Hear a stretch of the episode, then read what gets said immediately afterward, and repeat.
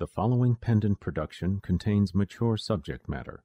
Listener discretion is advised.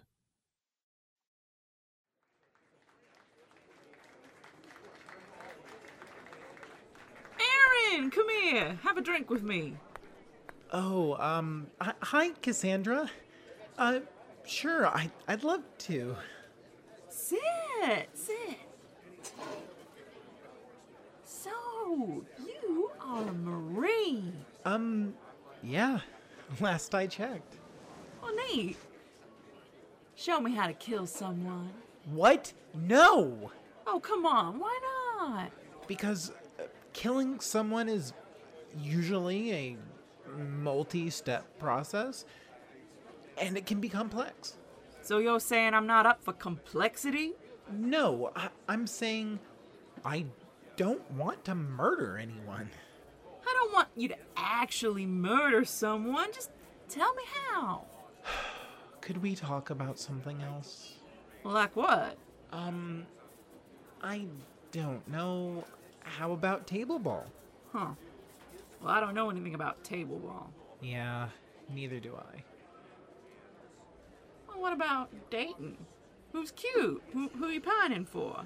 Oh, um, you know, uh, let's talk about murder. Yes. Okay. I won't tell you how to murder someone, but I could tell you how to incapacitate them. I guess it'll do.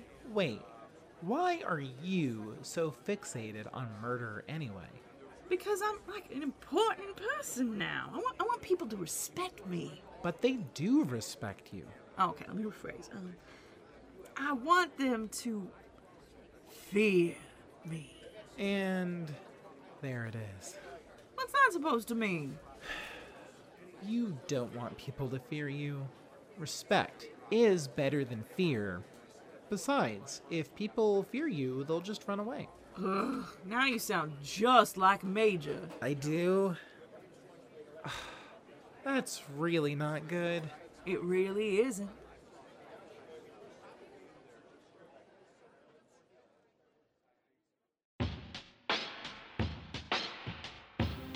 The Kingery Season 12, Mini Episode 5 Fear Me.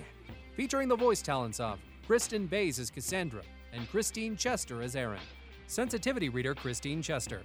Written by Susan Bridges. Story by Tilly Bridges with Susan Bridges, Renee Christine Jones, Pete Myland, Catherine Pride, and Perry Whittle. Kingery theme by Tom Stitzer.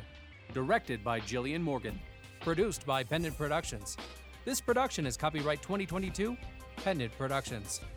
The Kingery, created by Susan Bridges, Tilly Bridges, McCullough Eaton, John Harden, and Teresa J. McGarry. Copyright 2022, Pendant Productions. For more information, visit pendantaudio.com. Thanks for listening.